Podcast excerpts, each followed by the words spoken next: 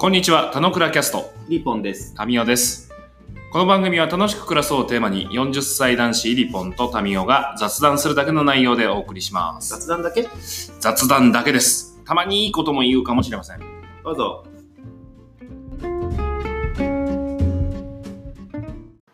はい、おはようございます。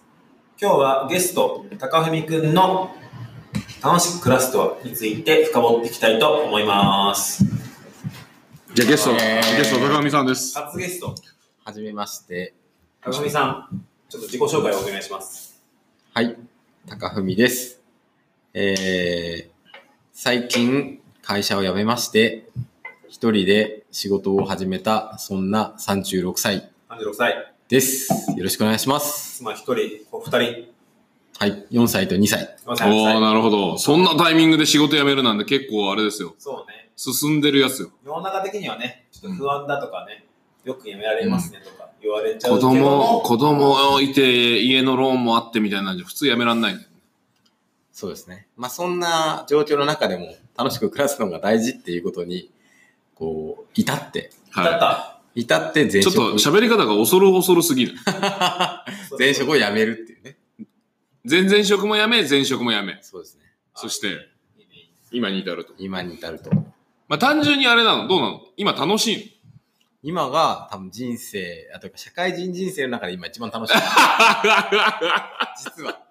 もっと早く辞めとけよ。うんいや、そうなんですよね。えなんでそんな楽しいまあ、あの、不安はもちろん、あの、拭えないというか、あるものの、うんあの、自分で選んで、な、まあ自分でやるっていうのが当たり前なんですけど、まあ結構楽しくて、で僕はこれ、会社員時代にそういう話をたまにフリーランスとか起業した人から聞いたりするじゃないですか。うん。うん自分でやる方が楽しいよ。うんうんうん。うそーんって思ってたんですよね。はいはいはいはいやいやいや、不安やろ、みたいな。い。うん。安定したもの何一つないじゃん。不況になったらもう吐きそうなぐらい不安だよとか思ったんですけど。うんうん。まあでも、えっ、と、まあいざやってみると、やはり楽しいというのはありましたねと。それ自分で意思決定できるところは結構テーマだ。問題だ。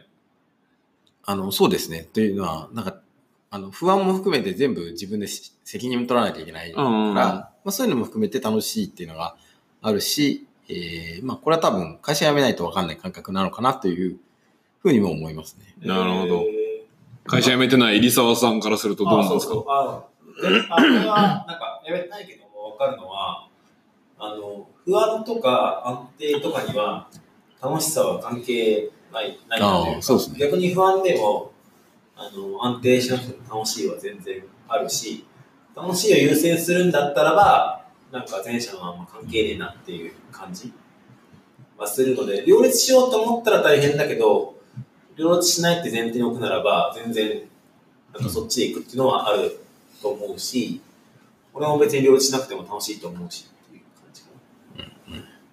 最近気づいたんだけどね、イリポンの口癖はね、って感じかなっていうの口癖なんな。だよね。すげえのね、感じかな。すげえわ、そうですね。もう100じゃどころじゃないですね。まあ、イリポンはさ、何もともとさ、会社員らしくない会社員だからさ、まあ、イリポンを会社員だと捉えるのはちょっとね、なかなかあれだ、だけど、まあ、とはいえ、まあ、差分で見るならばさ、自分でやる仕事を自分で決められるみたいな。あもう全然違うよ。先輩ですよ。でも、まあ結構ね、自分で選んでやってますよね、イリポンさんはね。それは。いや、でもさ、やりたくないこともやるでしょ。やっぱやっぱそうそう、やっぱこう責任持って、その安定も捨ててとかっていう中に楽しさがあるってのは分かっているけど、そんなに踏み込めてないっていう意味では俺は、これだと思うよ。うん。小林選手の方が全然先輩だと思うよ。まあまあ。まあ、でも別に辞めたくて辞めたわけでもない結果的には、あの、放り出されているんですえ、でも前職は辞めたくて辞めたんでしょ。全、全然職はそうですね。前々職はリクルートよ全然職は 全然職も辞めたくて辞めたし、うん。まあ前職は、まあできればやりたかったんですけど、うん。まあちょっとこの、そうですね。別に前職を悪く言うつもりないですけど、この状況だと続けられないなと思ったんで、うん。辞めたと。えあれだよね、今気づいたけどさ、高踏みで通そうとしてるけどさ、イリポンがちょいちょいさ、名字入れるからさ、フルネームになっちゃってんね。分かる人が聞くと、名字と下の名前が繋がるっていう。俺とイリポンは、イリポンとタミオでやってるからさ、まあまあ固有名詞同姓一つも。同名、同姓同名たくさんいますから、あ、なるほど。確かに。はい。はいまあいそう、あのね、小林選手の楽しく暮らすとか、楽しく働くにおいて、なんかもともと大事に思ってるとか、会社を辞めてから、あ、これ大事だったわと思うことって、結構言語化されてるもんなの？えっ、と、まだちょっと言語化までは、きちんとした言語化までは至ってないんですけども、えー、ちょっとここで、あの、最近行ってる研修のね、エッセンシャルマネジメントスクールっていうのがあるんですけど、あの、そこで、ちょっと最近聞いたというか、そこで学んだことをシェアすると、あの、価値っていうのは、価値の原理っていうのがありまして、はいはい。価値っていうのは、その人間の関心に基づいて立ち会われてくるものだとされてるんですよ。もう少し説明して。はい。あの、価値があるとか価値がないってよく言うじゃないですか。はいはい。おー、いいね。でもそれって、その価値を決めてるのは実は、その人なんですよね。はいはいはいはい。なるほど。一般的に1万円だから価値があるとか、うん1000円だから価値がないとかじゃなくて、はい。なくて、じゃなくて、その人が決めてるんですと。ほうほう。なので、水たまりがあったとして、えー、普段は邪魔で無価値。むしろマイナスの価値じゃないですか。うんでもそれを喉がカラッカラに乾いてるた砂漠でもし出会ったら、うんうん。めちゃめちゃ価値があるじゃないですか。その水たまりには。うんうん。なので、自分の関心とか自分の置かれている状況に応じて、そのものの価値は決まると。ものには価値はなくて、自分がその、そいつにどういう価値をつけてるかなんですよね。う。認識だと。認識でしかないと。すべては。出た。すべては認識。出た。すべては認識。そうですね。そうなので、楽しく暮らすも、まあ、すべては認識はいはい。であり、そうだね。はい。朝、はいそうだね。朝一杯のコーヒーを飲むっていうのも、どんな気持ちで、てかどんな状況でそれを飲んでるかだけであって、そういう話するんだったらさ、どういう認識でいたらいいか、もしくはどういうメンタリティでいたらいいのかっていうところがさ、なんか伝えられるメッセージになってるとすごいいいね。そうですね。で、その、まあ自分の関心が自分で決めてるっていうことなので、うん、自分の関心を知らなきゃいけないんですよ。なるほど。次は。はい。うん、で、関心を知るときに、うん。自分の表の関心と裏の関心がある。ほう。で賢そうな話になってる。そうですね。で、表の関心は、うん、自分が自覚している、顕在的に自覚している、自分がか、まあ大事だと思ってる関心です。高みで言ったらなんだ？うーん、まあ、なんだろうな。まあ、例えばお金とかは、まあ、い一定の僕の中で言うと関心なんですよね。うん、まあ、それだけじゃないですけど。うん。あとは、まあ子供と遊ぶとか、そう。うん。発明を？まあ発明もそうですね。割と自分で自覚している楽しみ。一番の関心の大きいところなんだ？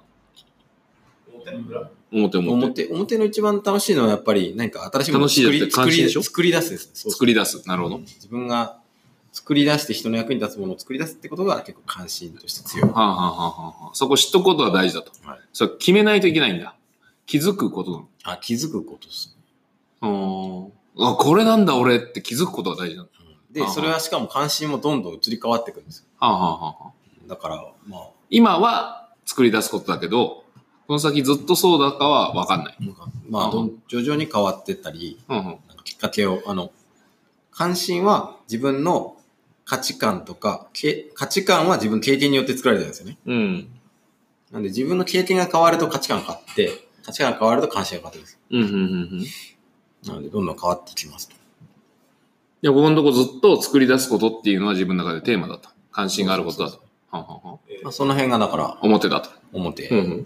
で、そういうのに沿って自分の仕事とか考えようかな、みたいな思ってるのが一つと、うん。であともう一つは裏の関心があって、うん。裏の関心っていうのは潜在的なうん。関心ですと。個人的なものなの。個人的だったり、自分の原体験とか、じゃあ個人的だね。そうですね、げうんそうですね、原体験とか、まあ、あと、感、すごく感情的なものに紐づいたやつ。うん、うん、うんロバート・キーガンの人と組織はなぜ変われないのかとかでも言われるような、なるほど。あのキーガンが。あのキーガンが。ごめん、知らんけど。あの、その人にはそれをする理由がそれなりにあるんですダイエットしたいっていう人がダイエットをしたいって言いながらダイエットしない理由には何かあるんですよね。うんうんうんそこに、その裏の関心もちゃんと把握してあげて、うんうんうん表と裏を、まあ、うんちゃんと見てあげると、裏ってどうやって見れんの？裏は、まあ EMS 的に言うと、うん。すごい内製。あの、電気信号でなんか筋肉ブクッブクってやるやつ？カエルの足が多かったでしょ。それはエレクトリックなんちゃらかんちゃらのうん EMS ですか？うん。わかりにくいです。違う違う違う。仮によ。仮にっていうかまあ知らん人も聞いてる体ですよ。そうですその人に EMS ってシャッと入れるのってよくわかんないなとそうですね。ちょっと最初に説明したつもりだったんですけど、ちょっと甘かったですね。うんエッセンシャルマネジメントスクール、EMS。まうん。あ EMS で言うと、内政です。徹底的な。でもそれ個人でできなくない？うんいや、個人できなくないっていうか、まずあれでしょ？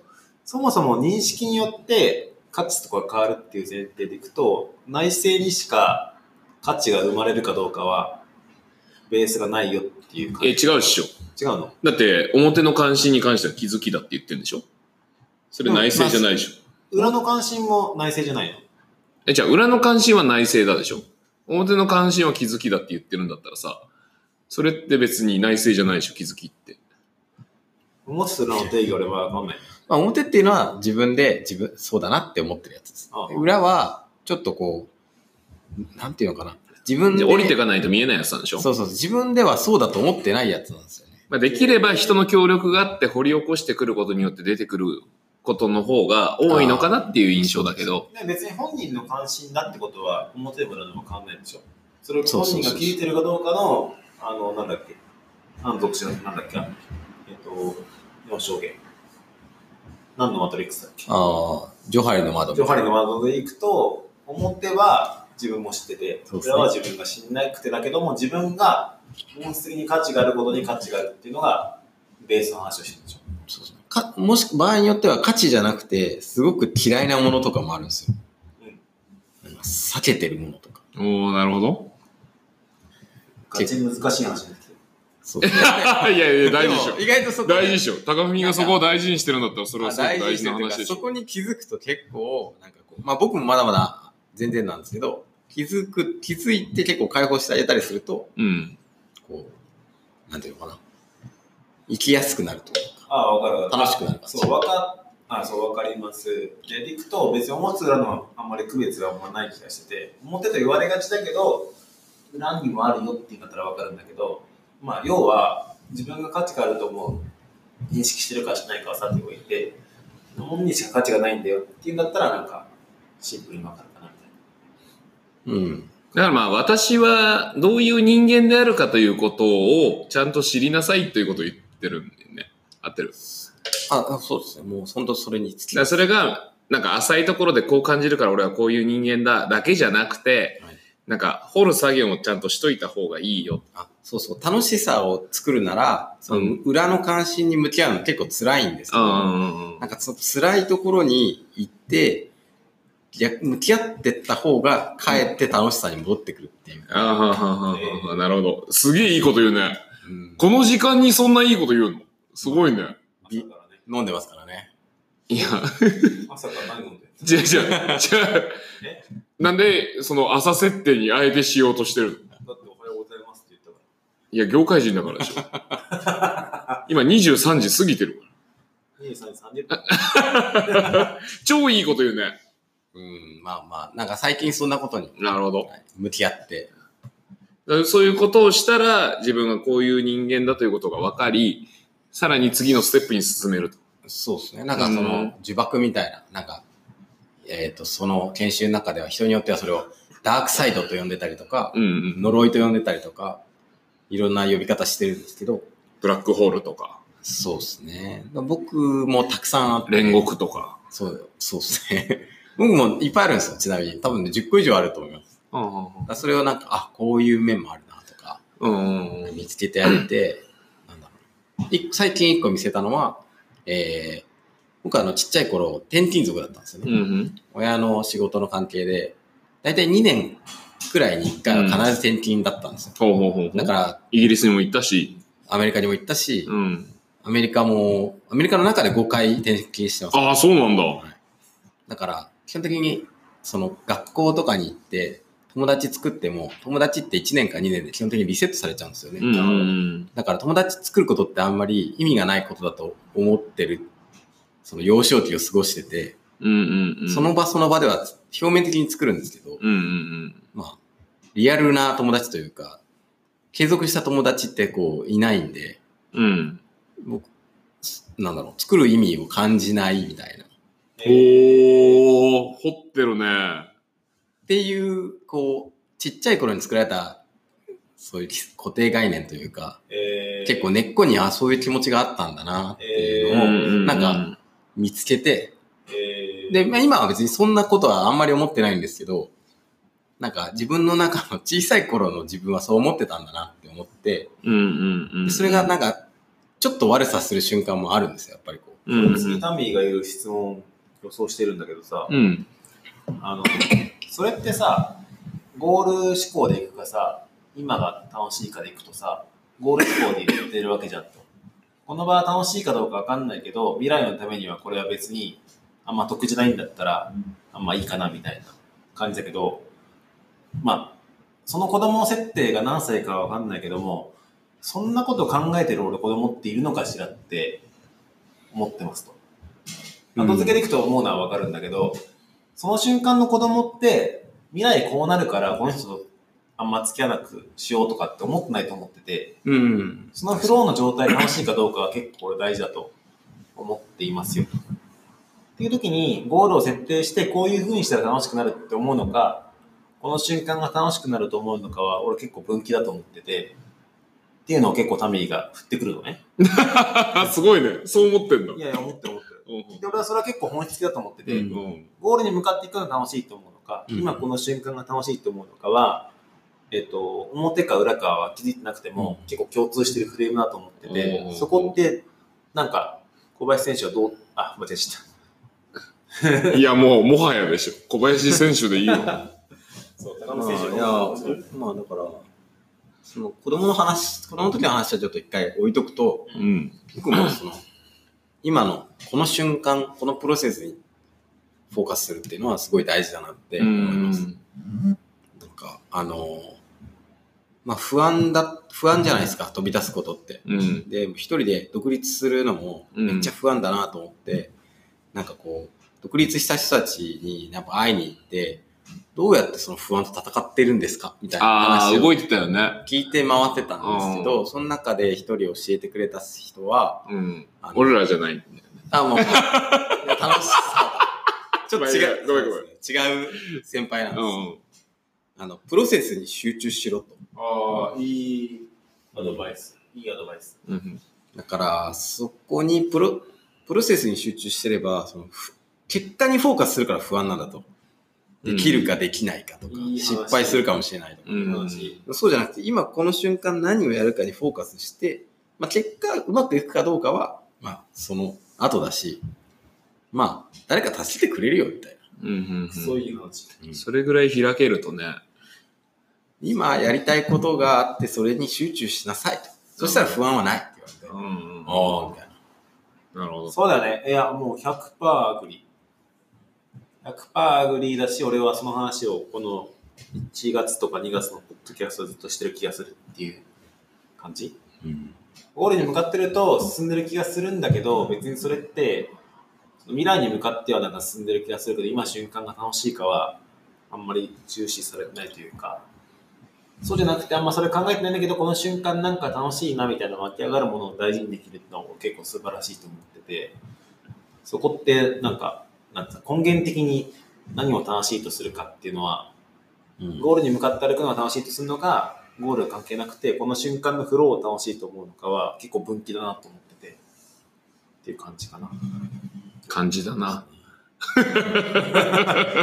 もうまあ分かっちゃってるゴールをい、そうですね。ゴールを意識することは大事ですよね。あの、教会のレンガ積みの話じゃないです。そうそう、方角はいいと思うけど、なんかそれを方角は持ってないとね。明確に決めすぎるのは、ちちょっと逆にきつきつすぎて、未来のためになんか自分我慢してるなみたいな感じにもうん。なりうるし、ちょっと救急救急感が出ちゃうっていう感じかな。うんうんでちょっと話戻っちゃうけどさ、なんか、その自分を掘り下げるという行為についてはさ、俺今日響くポイントなんだよ、それ。そうですね。なんかやっぱさ、定談的にこう話すとさ、定談的？あ、3人だから、対談じゃなくて定談ね。定談なんか、思っても見ないところ湧き上がってくるトークあるじゃん。うん。俺今、嫌われる勇気のオーディブル聞いてんの。たまたま。はで、昨日たまたま聞いてたエピソードが、読んだ読んでないです。聞いた？いや、聞いてないでしょ。聞くより読むが先でしょ。アドラーの本は読みました。アドラー心理学流行ったじゃん。はいアドラー心理学においてトラウマということは徹底的に否定するのですと。うん。そもそものあり方として。で、それは原因論を突き詰めても何も生み出さず、原因論を突き詰めた結果、こうだよねということを分かってもそれは何ら意味をなさなくて、原因論ではなく目的論を持つことが大事だ。うんでそれは目的論を持った上でのアクションなので、それは先に進む行為であるみたいな話をちょうどしてるところで、そこでさ、掘り下げる行為ってさ、この話にまさしく重なるところでさ、老人と若者のトークの中であれば、若者は、あなたはトラウマというものを否定するんですかという話だったりするわけよ。だからそこをタイムリーに響かしてくるなと思うんだけど、掘り下げる行為って本当に大事なのかな投げかけ。難しい話難しいですね。というのは、でも、自分を知らないと自分がどうやったら楽しいかわかんないですよねっていうだけですかね。もうちょい手前でさ、なんか俺はこういうことやってることが好きだ。しかもそれは常に変わりうるうん。わけじゃん。そこだけキャッチしてるだけじゃダメなのかなっていう投げかけ。ああ、裏の関心を見なくてもいいんじゃないってどうなんだろうが、俺は話を聞いて気になるところだったなと思って。まあ、見なくてもいい気も結構難しいじゃん。ん、掘るって。で、掘って、なんか、本当にそうなのって分かんないじゃん、誰も。ああ、そうですね。あの、必須ではないと思います。うん。まあ、ただ、なんだろう、すごくあの、アクセルとブレーキとかっていう表現を。したりするんですけど、うんブレーキに当たるところなんで、うん。あの、アクセルを別にずっとやっててもいいんですけど、うんもしブレーキ踏んでるんだったら外した方がより早い。アクセルを踏んでることになるよねと。なるほど。早いとかってのはどうなんだろうね。まあ、早いという、まあまあ、か感じまあ、ちゃんと前に進むってことなんじゃないのそうそう。あ、それって別にさ、そうそう、そうだと思ってて、あんま燃費を気にして走ってる人いないじゃんと。うん。く苦しいんじゃないですかね。アクセルとブレーキ両方踏むとね。そう。だし、そうそうそう、そうだと思ってて、うん。それなんかあれ、僕誰かに言ったな。あれ誰に言ったんだっけ？今日話してる相手、俺以外に対していないぜ。そう。要は、やっぱアクセルだと思ってますと。主体性的なやつね。で、それって、えっと、前に進みながら後ろにバックするって難しい、バックブレーキって難しいじゃんって流れいくと、比較的人は、あのー振り返ってみると、いろいろ考えちゃうんだけど、フローの観点では、今この瞬間では多分、アクセル踏んでる方が多分楽しいと思ってて、うん。で、それは別に全体が幸せになるかとか、全体が楽しくなるかとかあんま考えてないんだけど、その個人の幸せとしては、個人の楽しいとしては、アクセル踏んでる方が楽しいと思ってて、そこって結構、あんま計画的に考えずにアクセル踏んだ方が楽しいんじゃないかなと思うっていうのを思ってて、で、それを後から振り返ってみるとアクセル踏みすぎたなとか、思うためには、全体のためにはブレーキ踏むとかあるかもしれないけども、個人の楽しさって、アクセルとブレーキのこのいい感じのそのバランス？とかって、なんかちょっと後付けっぽい気がしてて、うーん、そうね。っていう感じ。なんか単純に前に進む方が楽しいじゃんと。うん。その全体のことを考えて、私たちいい感じに進んでるとかって、ちょっと難しくね？みたいなうん気がしてて、あんまり、そうですね、バラン、うん、まあ、い言いたいことはわかります。ただ、あの、やりすぎたりとか、することもあるとうんい。うふうになんか、研修で話してたりもして、なんかこう、ダブルアクセルって言うんですけど、あの、アクセルとブレーキを両方踏んでる人は動けないんですけど、裏の関心がアクセルになってる時もあって、うんアクセル2乗になってるみたいな。あの、ずーっとやっちゃうみたいな。ぶっ倒れるまで。そういう人いるじゃないですか、たまに。まあ、それはそれで自分を壊してしまうので、どうなんだろうね、みたいな話とかしてたりしてましたけどね。うーん。まあ、別にあんまり細かいことを気にせずやっていい気もしますけど、うんうん。まあ、自分が倒れちゃうとね、くらいの話で思います。なるほど。で、まあ、なんか最近高文はいい顔してるからね。そうですか。最近ってのはいつの話だここ1ヶ月ぐらい。うん。まあ、ここ1ヶ月ぐらい密に連絡取ることをそれまでしてなかったから、まあ、果たして他と比べてはあるけど、まあ、高見賢いじゃんね。まあ、ベースとして。いやいやまあ、そもそも、そもそも頭で考えちゃう人です。だと、なんか整理つかないとねっていうのあるじゃん。うんが、なんか、今は落ち着いてる感じなのかな、みたいな。で、なんか苦しいことはさ、常にあるじゃん。それは、あります。前々職で一緒にやった時も多分そうだろうし、前職でしんどかった時もそうだと。で、これから先もそうだと。なんだけど、そこの違いは何かで言うと、自分の納得感じゃん。いや、そうだと思いますね。で、それをなんか持ててる感じが、もしくは持ち始めてる感じがあるから、なんかいい顔するなとか。まあクイズはちょっと弱いけどね。うんまあ、クイズの文脈がちょっと難しい。あ、ごめん。俺と高文の絡みが、クイズやって早押しクイズ俺の方が全然強くて、高見しょべえなみたいな感じぐらいの絡みぐらいだったから、あれなんだけど、あなんか、そういう時は素じゃん。素の自分じゃん。そうですね。でもなんかいい顔してんなっていう気が、まあまあまあ今日会ってみてももうそう思うかな。そういうふうに言われないとさ、他人から見た目はさ本当、そうです見えないじゃん。はい自分的にそうだけど、なんか疲れてますよねとかって言われたら、えみたいな感じとかってあるじゃん。でもいい顔してんなはありがとうあるんじゃない？すごい最近、本当人から見られる自分をすごい大事にしようと思って。うん。まあそのためになんかするではないけどね。あ言われないと気づけないことはやっぱあるから。いや、自分で自分のことどんだけ見えてないんだろうなって思うんで、うん。だって見えてるやつは、モニターを背中にしようとしないもん。そうっすね。ちょっと伝わらないと思う。いや、すげえタイムリーに、この前、二日前に、大輔と飯食ってて、高文の話題になったの。で、その時に、俺と高文、俺と大輔が高文のことを表現するエピソードの第一位は、モニターをショウだったから。いや、さすがだな、あいつっていう。何インチのモニター？わかんない背中にしょう27インチぐらいくらいじゃない。背中にモニター背負って客先に行こうなんて人聞いたことがないじゃん。でも高文の中でそれは誰に見られるためにやるではなくて、ソリューションだから、ソリューションのために持っていくことが大事だっていう考えって、もうさすがよね。まあ、それ、今のは別に間違ってると思ってないでしょ。ああ、思ってないし、この前すごい共感してくれる人に会いましたよ。別に否定してない。だから高文はそういう人なんだっていうことを表現するエピソードだな。なるほど。いやその高文がいい顔してるのはすごいいいよねって思う。そうだね。その高文がいい顔してると思うから、俺結構全てな気がしてて。おおそうそうそ急にまとめてきたじゃん。う。23分さすが。23分。深い。いや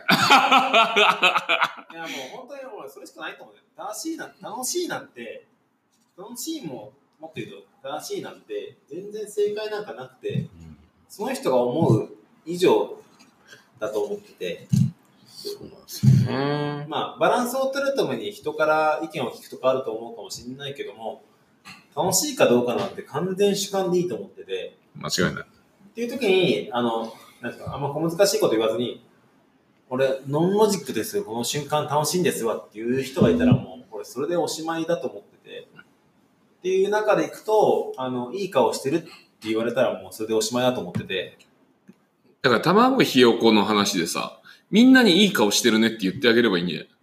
ああ、そう、あ、そういう認識だよねっていうのを気づかせてあげるのはいいと思うんだけど、あ、違う違う、いい顔してない人にもいい顔してるねって言って良くなるんだったらいい顔してるねって言った方がいいんじゃない？は違うと思ってる。おそれはね、これ、もうさらに20分コースになるよ。あーまあ、なん次回やな。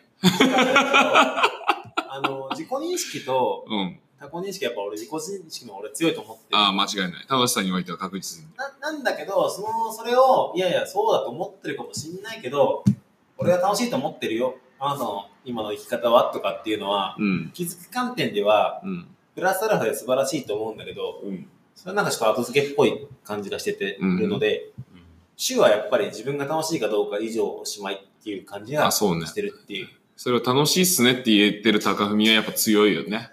もう全然それでいいと思う。まあ、そらメガネも丸っこいのにするわ。今がそうだっていう。まあでもこの状態をこうやっぱり、あの、安定的にあ、いいね、そ。続けていければなと思いますよね。いや、だってもっと楽しい時もあれば、しんどい時も絶対出てくるんじゃん。しんどいことも出てくるね。100%、100%で生きてるんだもん。人間だもの。人間だもん。小林さんも。いや、高文だものって統一するってさそうだよ、ずっと揺らがしてくるよね。でもね、多分やったことないし。ああ、じゃあしょうがない。まあ、でもまあ、そこを、最後、エッセンシャルマネジメントスクールの宣伝をすると、構造で捉えて、あの、割と、ステイ、ね、なんていうんですかね。まあ、状態的にね。その状態を作り出そうとするところとかは結構、まあ、わかりやすいなと思って、個人的にはうん。腹落ちしてる。腹落ちしやすいです、なるほど。いいじゃないですか。あれよね、もうちょい、なんかその、今言ってる講座が2つあって、それを切り抜けた後の高文と会話した時に、まあどうなってるかが楽しみでいいんじゃない？とりあえず。そうですね。今まだそうだね。変革。中ですかそうそうそうそうそう。そうですね。どうですか？入澤さ。ん入澤さん、朝を偽ってスタートした割に、さっき23時30分ということを言ってしまって、もうすぐ高見さん終電ですよ。そうです。もうすぐっていうか、もう絶対間に合わないと僕はい思や、ってるんですおしくだと思ってるから。58分です。まあまあ、主観だよね。あのさ、でも完全に主観だと思っていますよ。だけじゃない。じゃあ高見さん、ラスト、なんか、ちょっと聞いてる人が世界各国にいるんで、世界各国の皆さんになんか一言いただいて。かといって英語に言わなくていいと思うよ。でも帰国子女だからさ、一応。ああ、そう。でもそしたら、あれじゃん。楽しく暮らすっていうのは、はい。日本語で、すごく僕も素敵なコンセプトだなと。は上位次元のコンセプトだなとあ。覚えたて。思っていてですね。あのー結構、なんかこう、いろ、転職を考えるときに、最終的に楽しく暮らすに至ったんですよね、僕は。だから、この、あの、田野倉キャストのお二人に相談に、田野倉キャストのお二人って初めて言われたの。昨年相談に来たわけなんです。けあど、すごくこの、あの楽しく暮らすというコンセプトを大事にしていただきたいなと思うと同時に、同時に？あのそういう人たちを、あの、が共同あ、共感する人がね、どんどん増えるといいなと思っているので、ぜひ皆さんもスタジオに来て、収録にスタジオに来て収録を一緒にやりましょう。はい。はい。素敵な話でした。で、今日は高文さんからお話をいただき、初のゲストを迎えての、楽しい話。はい、田野倉キャストでございました。はい。はい、ありがとうございました。